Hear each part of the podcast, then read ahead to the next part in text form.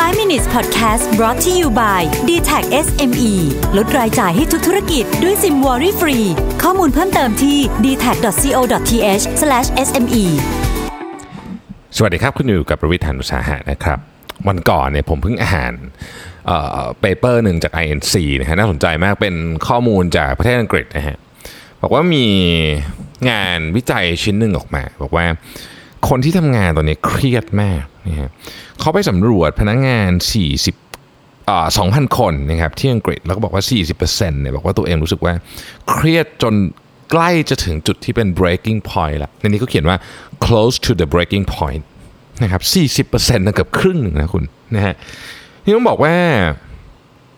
ประเทศอังกฤษเนี่ยสภาพการทำงานเนี่ยถือว่าค่อนข้างดีนะครับเทียบกับประเทศอื่น แล้วมันเกิดอะไรขึ้นกับสังคมคนทำงานในออฟฟิศต้องถามคำถามนี้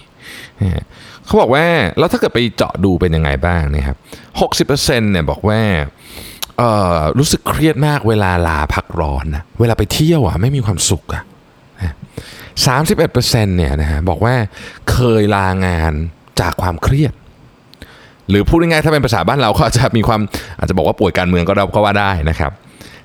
30%บอกว่าตัวเองเนี่ยถูกเจ้านายถูกเพื่อนร่วมงานเนี่ยผลักดันไปถึงจุดที่ทำให้แบบร้องไห้นะครับ 10%บอกว่าเครียดจนต้องไปดื่มเพื่อคลายความเครียดนะฮะแล้วก็ 14%เนี่ยนะครับใช้ลูกของตัวเองเนี่ยเพื่อเป็นเกราะกำบังไม่ให้ตัวเองต้องไปที่ออฟฟิศนะฮะ คำถามก็คือว่า เอ๊ะแล้วมันเกิดไอ้แบบนี้ขึ้นได้ยังไงนะครับอ๋อมีข้อมูลหนึ่งที่น่าสนใจ เครียดเราไปไหนแอบเครียดเราไปไหนนะฮะซึ่งเป็นที่มาของหัวข้อในวันนี้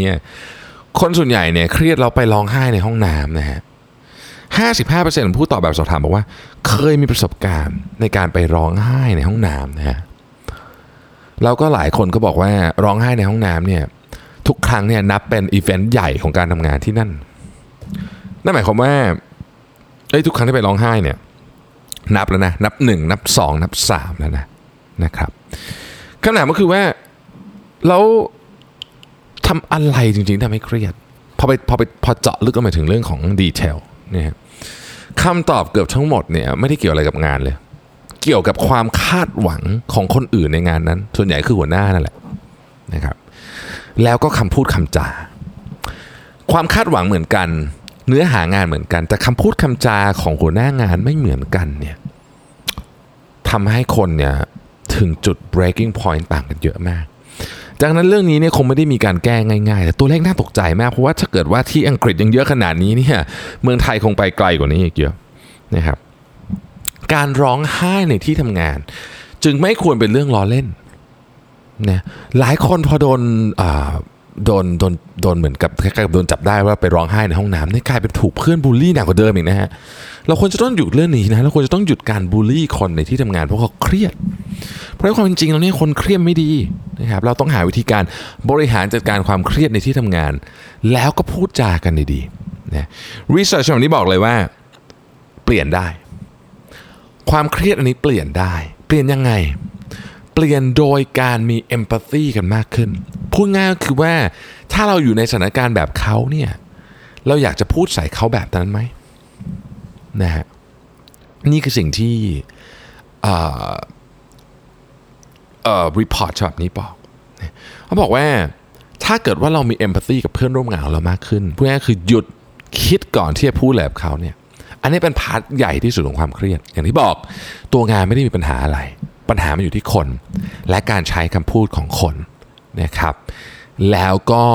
สิ่งที่รุนแรงที่สุดเนี่ยมันหลีดไปได้จนถึงแบบว่าทำร้ายเพื่อนร่วมงาน หรือหลีดไปได้จนถึงแม้แต่บางคนเนี่ยไม่ใช่แค่ลาออก แต่กลายเป็นซึมเศร้าจากการทำงานไปเลยก็มีนะครับติดเหล้าอะไรไปก็มีนะฮะ